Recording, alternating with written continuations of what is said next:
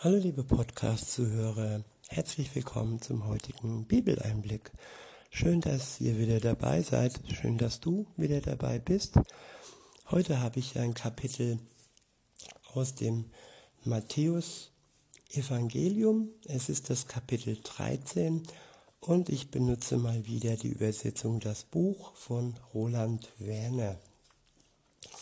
Ab Vers 1 heißt es, es war am selben Tag, Jesus verließ das Haus und setzte sich an das Seeufer. Viele Menschen drängten sich zu ihm. Deshalb stieg er in ein Boot, das dort lag, und setzte sich hinein. Die ganze Menschenmenge stand am Ufer. Die ganze Menschenmenge stand am Ufer. Jesus fing an, ihnen viele Dinge durch eindrückliche Beispielgeschichten zu erklären. Er begann mit diesen Worten. Hört genau zu.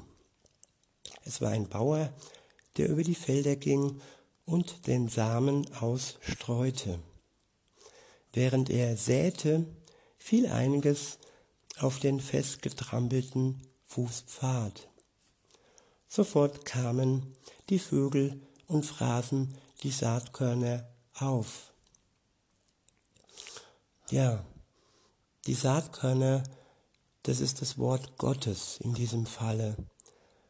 Und das Wort Gottes kann auf unterschiedliche Untergründe fallen. Und je nachdem, wie der Untergrund, wie unser Herz ähm, gestaltet ist, so hat es unterschiedliche Wirkungen.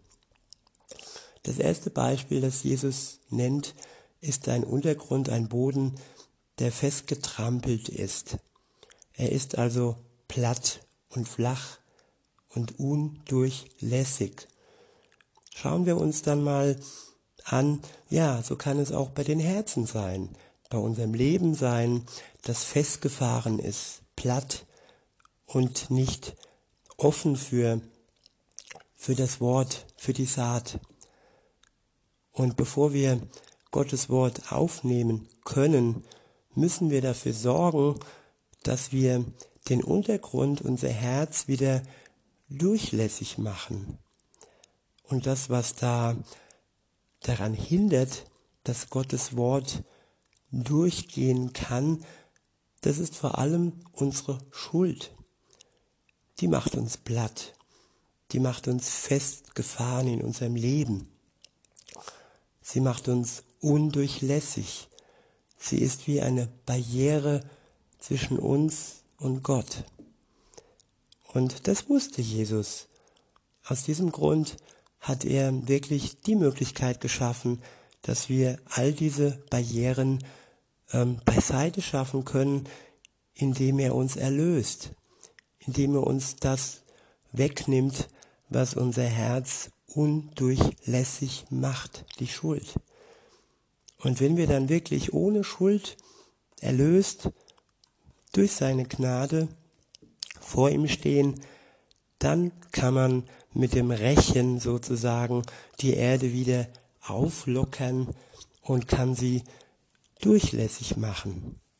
Weiter heißt es dann, ab Vers äh, 5, dort steht, andere Körner fielen auf steinigen Untergrund, wo es nur sehr wenig Erdkrume, Erdkrümel, sehr wenig Erde gab. Sofort schoss das Getreide in die Höhe, weil es nicht viel Erde gab. Als aber die Sonne immer höher stieg, verwelkten die Halme und verdorrten schließlich ganz, weil ihre Wurzeln nicht tief in die Erde eindringen konnten. Ich wiederhole nochmal dieses Gleichnis. Andere Körner fielen auf steinigen Untergrund, wo es nur sehr wenig Erdkrumme gab. Sofort schoss das Getreide in die Höhe, weil es nicht viel Erde gab. Als aber die Sonne immer höher stieg, verwelkten die Halme und verdorrten, schließlich ganz, weil ihre Wurzeln nicht tief in die Erde eindringen konnten. Ja, dieses Bild, diese Voraussetzung, sage ich, sieht zwar augenscheinlich besser aus wie der festgetrampelte Boden, aber in Wirklichkeit ist es nicht genug, weil ich drücke es mal so aus, sobald sorry, sobald die ersten ähm, Stürme, sobald die ersten Stürme kommen und hier in diesem Fall die Sonne kommt, dann, dann ist die Pflanze, die dann durch das wenige, durch die wenige Erde und durch den wenigen Platz, weil da all die Steine liegen, sich nicht wirklich im Untergrund entfalten konnte, dann ist sie ruckzuck ausgetrocknet und hat nicht genug Nahrung.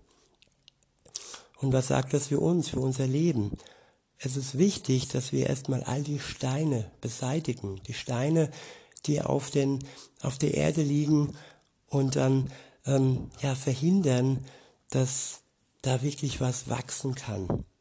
Die Steine sind wie, wie Lasten, die, die Lasten auf uns und wir wollen zwar leben, aber das Leben braucht die richtige Voraussetzung. Und dann, dann heißt das zuerst mal für uns die Steine beseitigen, dass die Erde genug Platz hat, um Nahrung zu bekommen von Gott.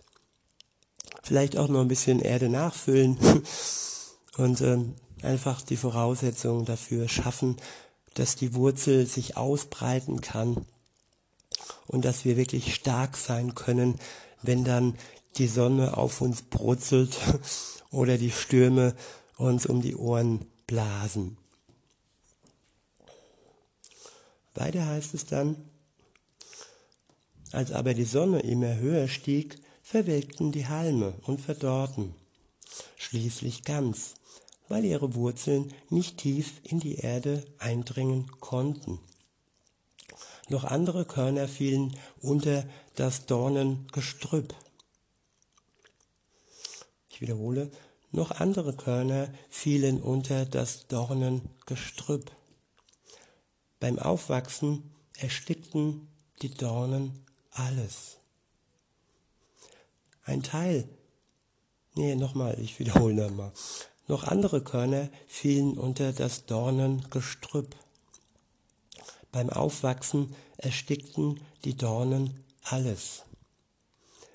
Die Dornen, die uns am Wachsen hindern.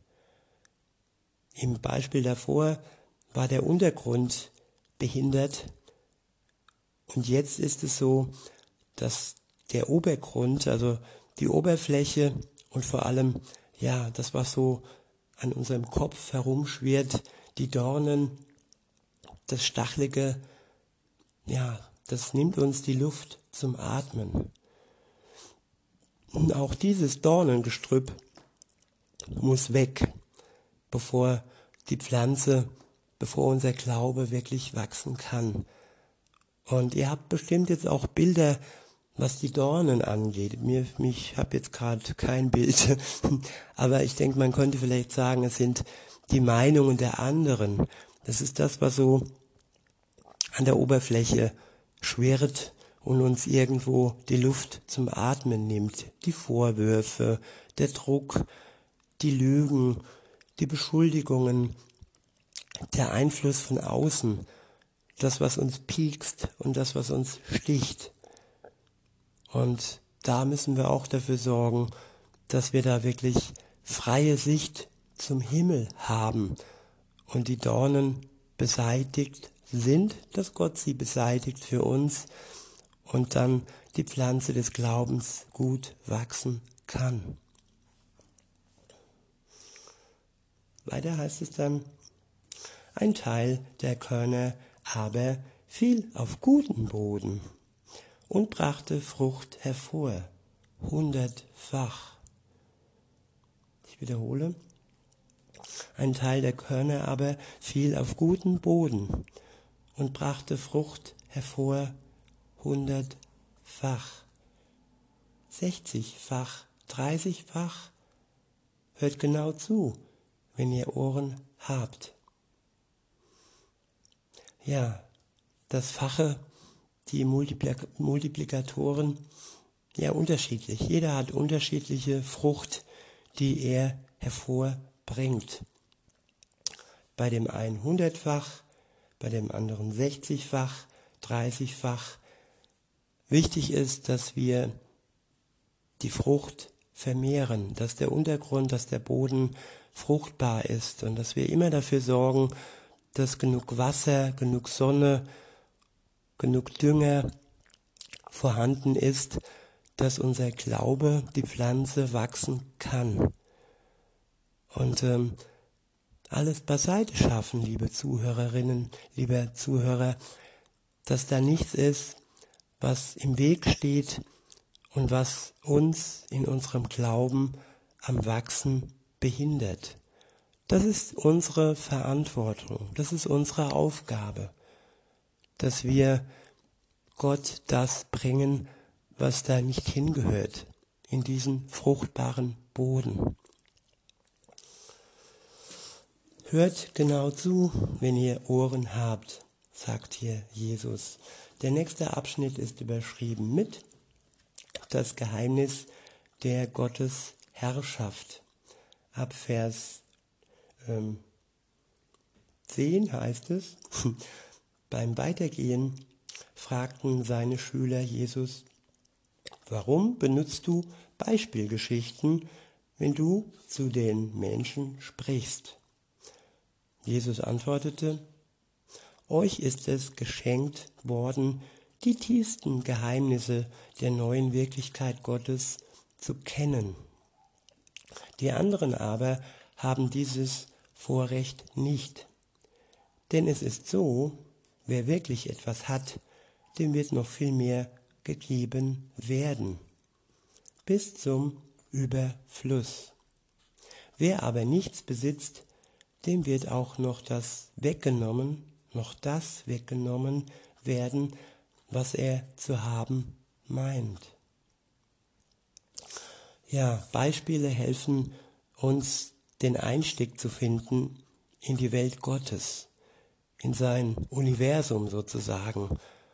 Und wenn wir ihm dann die Tür unseres Herzen, Herzens öffnen, dann kann sein Geist in uns Wohnung nehmen und dann sind die Beispiele nicht mehr so erforderlich, weil er uns sein Wort erklärt. Diese Beispiele sind mehr für den Verstand, für das rein menschliche. Aber durch den Geist Gottes, den wir dann haben, wenn wir mit Jesus unterwegs sind, ähm, ist das Ganze nicht nur verstandsmäßig, sondern vor allem auch göttlich. Wir haben dann eine größere Bandbreite, ähm, ja, mehr Mbits zum Download sozusagen. Und ähm, ja, es wird einfach noch viel, viel krasser und besser. Wir können Gott noch viel besser begreifen, wenn wir zusammen mit seinem Geist Gott begreifen können. Ja, und das, was wir besitzen, das ist wirklich etwas, was wir vermehrt bekommen durch Gott. Wenn er uns einschenkt, dann heißt das nicht ja ein Schnapsglas oder irgendwie ein Krug, nein, dann ist das unermesslich. Wir werden immer mehr wachsen und wir werden zu dem, was wir haben, immer mehr hinzubekommen. Aber die, die ohne Gott unterwegs sind und denken, sie hätten so viel an Geld, an Boot, Haus und alles, was man so durch die Werbung sich erwünscht, genau die werden leider am Ende leer dastehen. Weil das viele, wo sie denken, dass sie haben, das ist eigentlich nichts im Vergleich zu dem Unerschöpflichen, was wir durch Gott haben können. Weiter heißt es, das ist der Grund, warum ich diese Beispielgeschichten verwende. Wenn ich mit ihnen rede, wenn ich mit ihnen rede, sie sehen und sehen doch nichts. Sie hören und hören doch nichts. Und verstehen nichts. Denn da bewahrheitet sich das, was schon der Prophet Jesaja im Auftrag Gottes gesagt hat. Ihr werdet etwas zu Ohren bekommen und es doch nicht begreifen. Mit offenen Augen seht ihr es und nehmt es doch nicht wahr. Ja, hier im Volk Israel sind die Herzen hart geworden. Sie können kaum noch etwas hören. Es liegt, eine, es liegt ein Schleier über ihren Augen. Obwohl sie Augen haben, können sie nicht sehen und trotz ihren Ohren können sie nicht hören. Auch mit ihren Herzen können sie nicht begreifen. So verpassen sie ihre Chance zur Umkehr. Und dennoch werde ich sie gesund machen. Und dennoch werde ich sie gesund machen.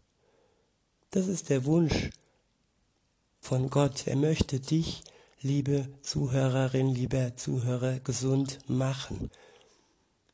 Diese Möglichkeit ist vorhanden. Du kannst sie wirklich in Anspruch nehmen. Er möchte dir ein gesundes Herz schenken. Er möchte es austauschen, das steinerne Herz in ein lebendes, pochendes, lebendiges Herz. Weiter heißt es ab Vers 16, aber ihr, ihr erlebt das wahre Glück, denn eure Augen können sehen und eure Ohren können es hören. Ja, ich sage es euch ganz deutlich. Viele Propheten und gerechte Menschen in, der vergangenen, in den vergangenen Zeiten haben sich danach gesehnt, das sehen zu können, was ihr seht. Und doch haben sie es nicht erlebt. Sie wollten so gerne hören, was ihr hört, was ihr hören könnt, und konnten es doch nicht wirklich in sich aufnehmen. Ja, und wir können es durch Jesus Christus.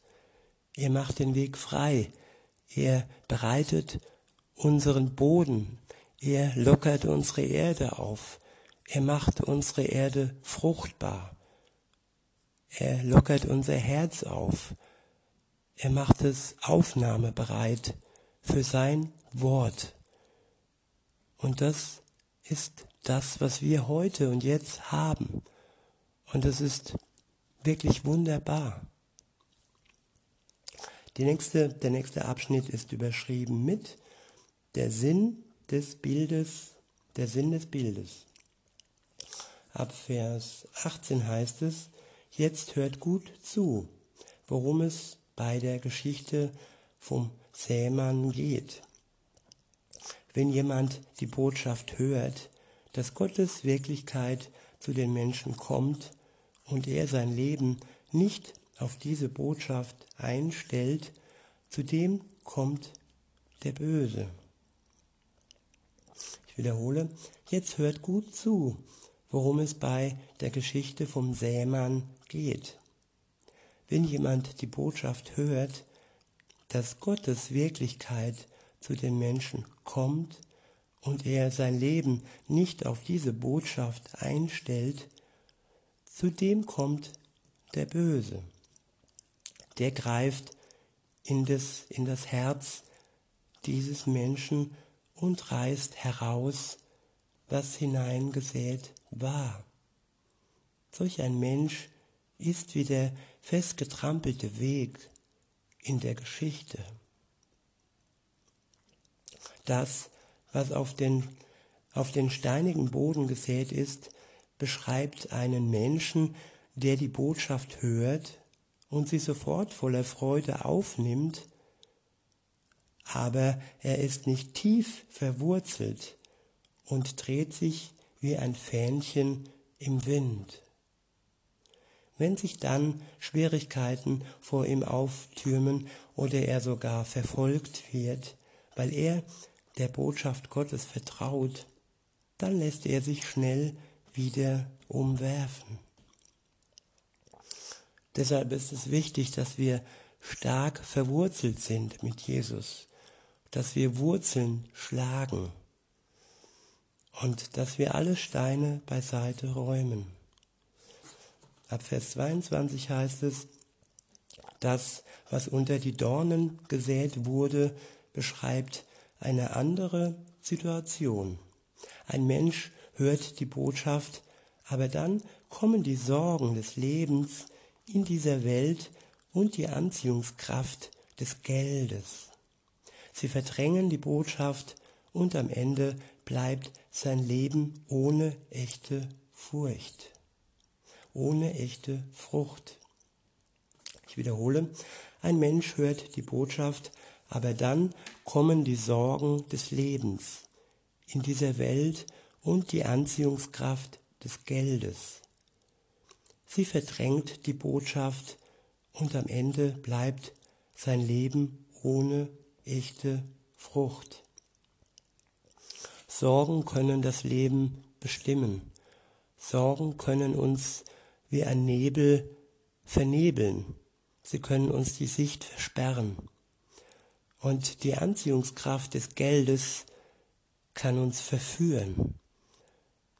Ja, das bringt Macht und es bringt ja eine Sicherheit, die nur von kurzer Zeit ist. Ja, es bringt Sicherheit, die vielleicht die Sorgen verschwinden lässt, aber es bringt doch nur eine Illusion, die nicht zu Gott führt, die von ihm ablenkt und die, ja, die in die Ferne treibt.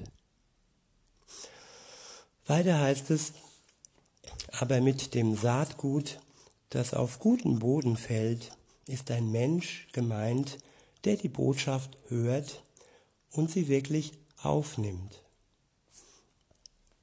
Wiederhole, aber mit dem Saatgut, das auf guten Boden fällt, ist ein Mensch gemeint, der die Botschaft hört und sie wirklich aufnimmt. Wir hören viel, wir lassen uns berieseln Tag für Tag. Wir schalten das Radio ein, wir schalten den Fernseher ein und vieles, ja, geht an uns vorbei wie so ein Fließband. Wir nehmen es kurz wahr, aber das meiste zieht an uns vorbei und das ist auch gut so. Wir müssen nur unterscheiden lernen, was es wirklich lohnt, dass wir es aufnehmen in uns und was es eben sich nicht lohnt. Und wir können bewusst auf Jesus hören. Wir können bewusst sein Wort wahrnehmen und können es zulassen, dass wir es aufnehmen. Und wenn wir das Wort aufnehmen und es und ihm Vertrauen schenken, dann nehmen wir auch den Geist Gottes auf. Unser Leben wird erneuert und wir können Wurzeln schlagen und wir können fest und stark werden durch Gott. Weiter heißt es, sie hat dann auch klare Auswirkungen in seinem Leben. Die Botschaft ist gemeint. Es bringt Frucht. Bei dem einen hundertfach, beim anderen sechzigfach und bei einem dritten 30-fach. Ja, und es verändert sich im Leben und da sollen wir nicht neidisch sein. Wir sollen einfach dafür sorgen, dass der Boden, dass die Erde immer fruchtbarer wird in unserem Leben. Und wenn wir anfangen, 30-fach ähm, Frucht zu bringen, dann ist das so. Und dann, dann freut sich Gott auch über dieses 30-fache. Und wenn wir uns dann steigern und am Ende hundertfach Frucht bringen, dann ist das gut. Aber wir sind erlöst, wenn wir uns Jesus anvertrauen und auch dreißigfach. Mit dreißigfacher Frucht bleiben wir erlöst. Wir müssen nicht ja, das hundertfache Level unbedingt erreichen. Aber vielleicht wollen wir es ja dann. Und vielleicht werden wir dazu angetrieben, unsere, unsere Erde immer mehr Gutes zu tun. Mehr Dünger, mehr Wasser, mehr Sonne, sodass die Frucht mehr und mehr steigt. Der Gewinn. Der nächste ähm, ähm, ähm Abschnitt ist überschrieben mit das Unkraut und der Weizen. Ab Vers 24 heißt es, Jesus vertraute ihnen noch eine andere Beispielerzählung an. Er sagte, man kann die neue Wirklichkeit, in der Gott alles bestimmt, mit einem Menschen vergleichen, der gutes Saatgut auf seinen eigenen Acker einsät.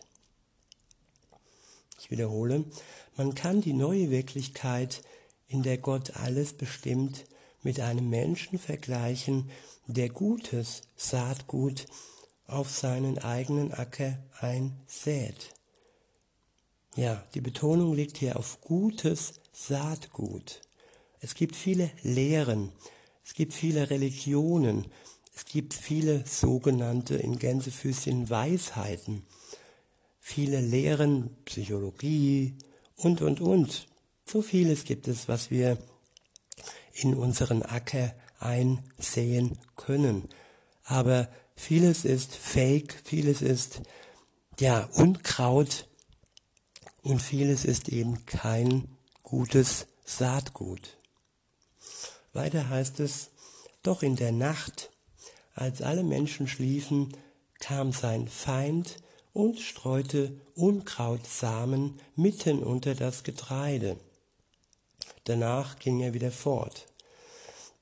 Als dann die Saat aufging und die Ähren sich entwickelten, erschien auch das Unkraut.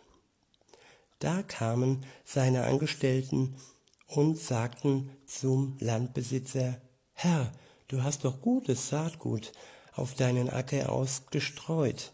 Woher kommt dann das Unkraut? Er antwortete, einer, der gegen uns ist, hat das getan. Da sagten seine Angestellten, willst du, dass wir auf das Feld gehen und das Unkraut ausreißen?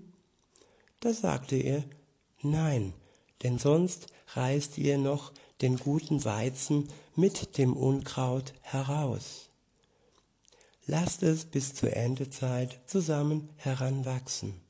In der Erntezeit werde ich dann die Erntearbeitern, dann den Erntearbeitern den Auftrag geben, sammelt zuerst das Unkraut ein, bindet es in Bündeln zusammen, damit es verbrannt wird. Aber den Weizen bringt in meine Scheune. Das Unkraut ist wie das, ja, die falsche Lehre, wie das Böse, das wir in uns aufnehmen und wie das, was irgendwo unser Leben ja unrein macht, es irgendwie schlecht macht. Und am Ende der Zeit, liebe Zuhörerin, lieber Zuhörer, am Ende der Zeit wird Gott dieses Unkraut sammeln und es wird verbrannt werden. Ja, es kann nicht, ja, zum Guten dienen, wenn das, was wir in uns aufnehmen und das, was nicht gut für uns ist, am Ende eh verbrennt wird und im Ofen landet. Weiter heißt es, beziehungsweise, ähm, ja, der nächste Abschnitt ist überschrieben mit das Senfkorn. Ab Vers 31 steht, Jesus vertraute ihnen noch ein weiteres Beispiel, eine weitere Beispielerzählung an. Die neue Wirklichkeit Gottes, die alle Menschen erfassen soll, ist wie ein einzelnes Senfkorn. Ein Mann nahm es in seine Hand und pflanzte es in, seinen, in seinem Ackerboden ein. Solch ein Senfkorn gehört ja zu den kleinsten Samenkörnern. Wenn der Strauch aber ausgewachsen ist, wird er so groß, dass die Vögel, die in der Luft herumfliegen, sich in seine Zweige setzen, um dort ihre Nester zu bauen. Welch Wunderwerk der Schöpfung. Gott erschuf ein Senfkorn und aus diesem Senfkorn erwächst ein so großer, so eine, eine so große Pflanze, dass sogar die Vögel in diesem Baum ja ihre Nester bauen. Ist das nicht wunderbar?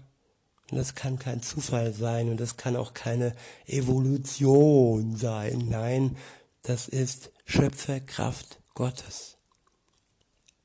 Der nächste Abschnitt ist überschrieben mit der Sauerteig. Jesus erzählte ihnen noch eine weitere Beispielgeschichte. Mit der neuen Wirklichkeit Gottes, die diese Welt verändert, verhält es sich so. Sie ist wie ein Stück Sauerteig, das von einer Frau in etwas in etwa 50 Pfund Mehl hineingemischt wird. Am Ende ist der ganze Teig durchsäuert. All dies brachte Jesus ihnen durch Beispielgeschichten nahe. Den Menschenmassen, die zu ihm drängten, gab er seine Botschaft nur in solchen bildhaften Erzählungen weiter. Auf diese Weise erfüllte sich die Voraussage des Propheten, der im Namen Gottes sagte, ich werde meinen Mund öffnen und in Beispielen reden. Ich werde offenlegen, was von Anbeginn der Welt an verborgen war. Der nächste Abschnitt ist überschrieben mit die Erklärung. Ab Vers 36 heißt es, Danach schickte Jesus die Menschen fort. Er kam in das Haus, in dem er wohnte. Dort traten seine Schüler an ihn heran und baten, erkläre uns das Beispiel mit dem, um, mit dem Unkraut auf dem Feld.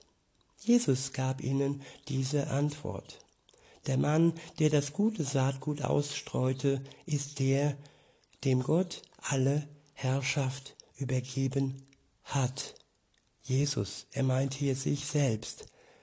Gott, der Vater, hat Jesus die Herrschaft übergeben. Und Jesus streut das Saatgut, seine Lehre, sein Wort über die Welt aus. Damals mündlich, persönlich, heute durch die Bibel, durch sein Wort, mit Hilfe seines Geistes. Weiter heißt es, das Feld ist die Welt. Das gute Saatgut sind die Menschen, die zu Gottes neuer Wirklichkeit gehören. Ich wiederhole, das Feld ist die Welt. Das gute Saatgut sind die Menschen, die zu Gottes neuer Wirklichkeit gehören.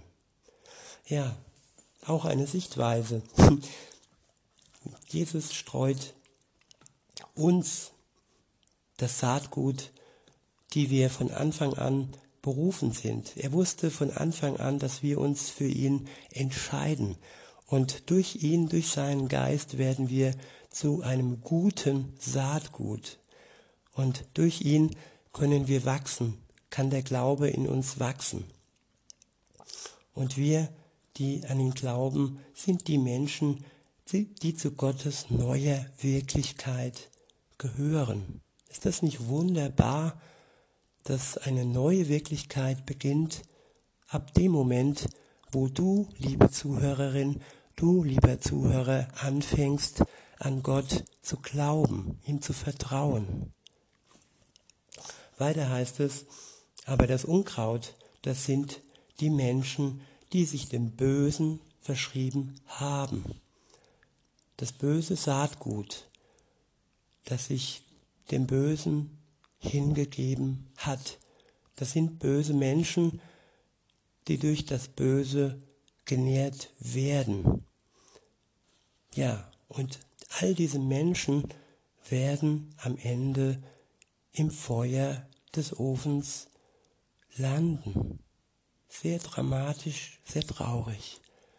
Aber Der heilige Gott kann das Böse nicht für gut heißen. Weiter heißt es ab Vers 39, der Feind, der sie ausstreut, ist der Zerstörer, der Teufel. Die Erntezeit ist die Zeit, in der die Welt zu ihrem Ende kommt.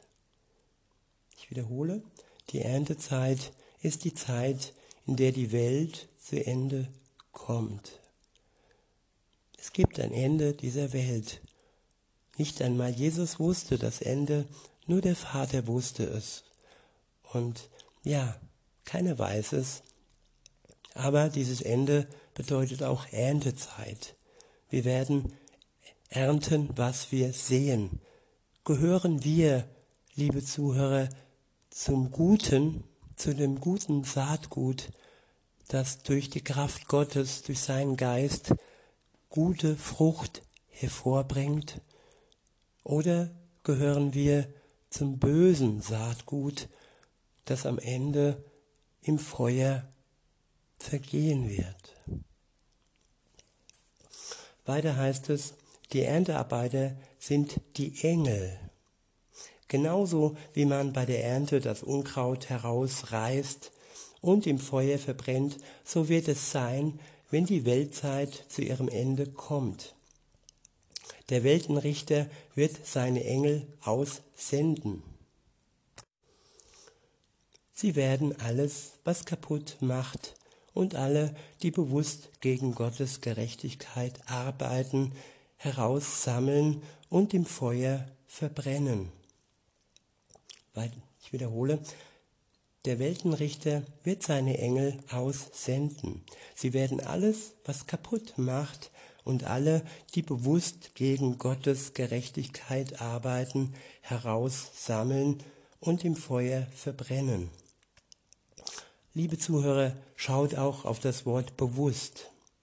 Das sind die Menschen, die bewusst und nicht unbewusst und nicht aus äh, einer Blindheit, sondern bewusst sich gegen Gott wenden, die bewusst gegen Gottes Gerechtigkeit arbeiten.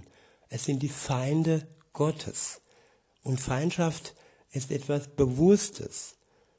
Ich entscheide mich bewusst, wer mein Gegner ist. Und darum geht es hier, liebe Zuhörer. Also macht euch nicht so viele Sorgen, dass Gott so grausam ist. Nein, Gott ist nur gegen die, die bewusst gegen ihn kämpfen. Weiter heißt es, denn das alles hat keinen Platz in der neuen Wirklichkeit Gottes. In diesem schrecklichen Gerichtsfeuer werden sie vor Angst heulen und mit den Zähnen knirschen. Doch wie die Sonne aufstrahlt in ihrem Glanz, so werden alle in Gottes neuer Wirklichkeit aufleuchten, die von ganzem Herzen der Gerechtigkeit nachstreben. Ich wiederhole, doch wie die Sonne ausstrahlt in ihrem Glanz, so werden alle in Gottes neuer Wirklichkeit aufleuchten, die von ganzem Herzen der Gerechtigkeit nachstreben. Wir werden aufleuchten in einem Glanz, weil wir der Gerechtigkeit Gottes nachstreben. Weiter heißt es, denn Gott ist ihr Vater. Gott ist unser Vater. Weiter steht, nehmt euch meine Worte zu Herzen. Der nächste Abschnitt ist überschrieben mit unendlich wertvoll. Ab Vers 44 heißt es, die neue Wirklichkeit, in der Gott alles bestimmen kann, ist wie ein Schatz, der auf einem Feld vergraben lag. Eines Tages fand ihn jemand und versteckte ihn dann sorgfältig. Voller Freude lief er los und verkaufte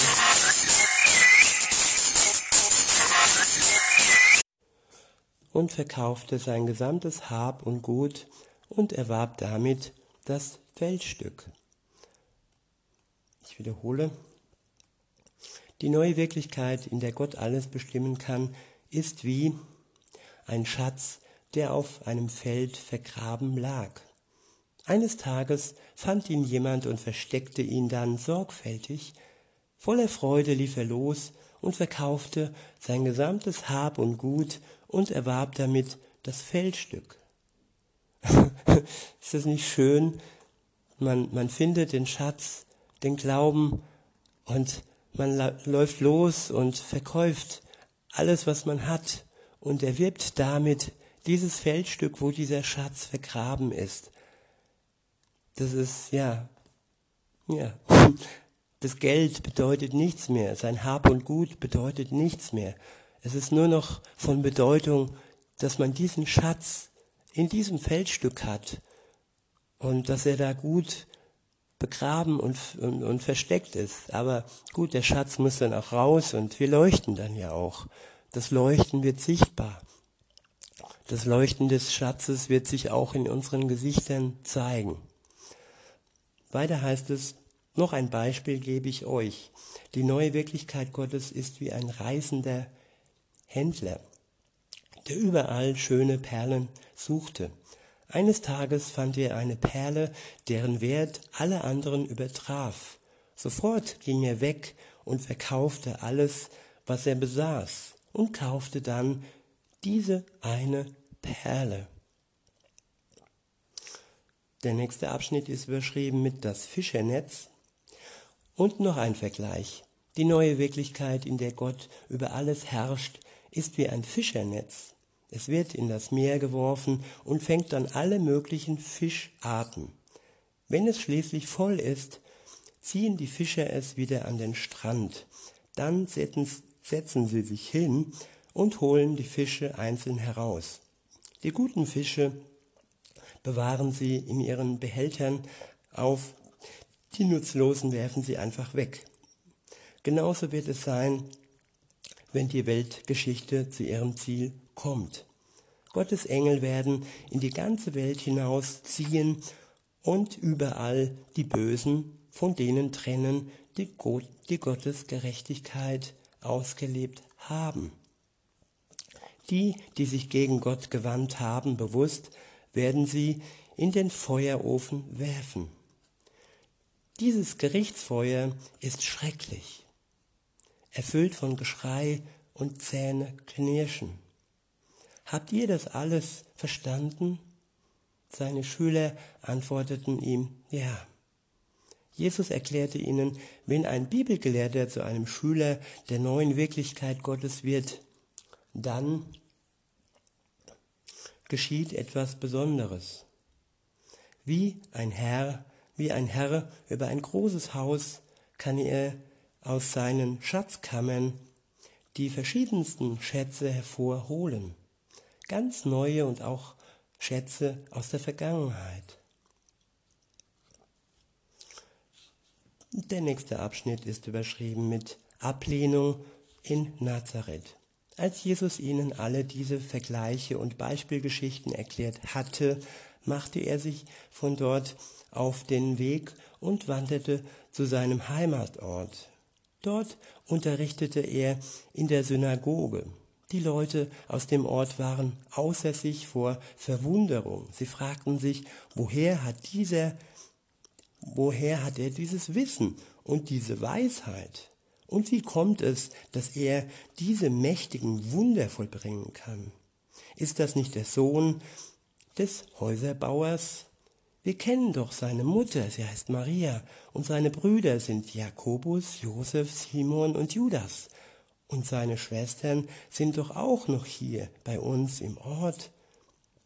So nahmen sie all an, so nahmen sie alle an ihm Anstoß. Aber Jesus sagte zu ihnen, es ist immer so, ein Prophet wird überall mehr geachtet als in seinem Heimatort oder in seiner eigenen Familie. Und so kam es, dass Jesus dort nur sehr wenige machtvolle Wunder bewirkte. Der Grund dafür war, dass sie ihm kein Vertrauen schenkten.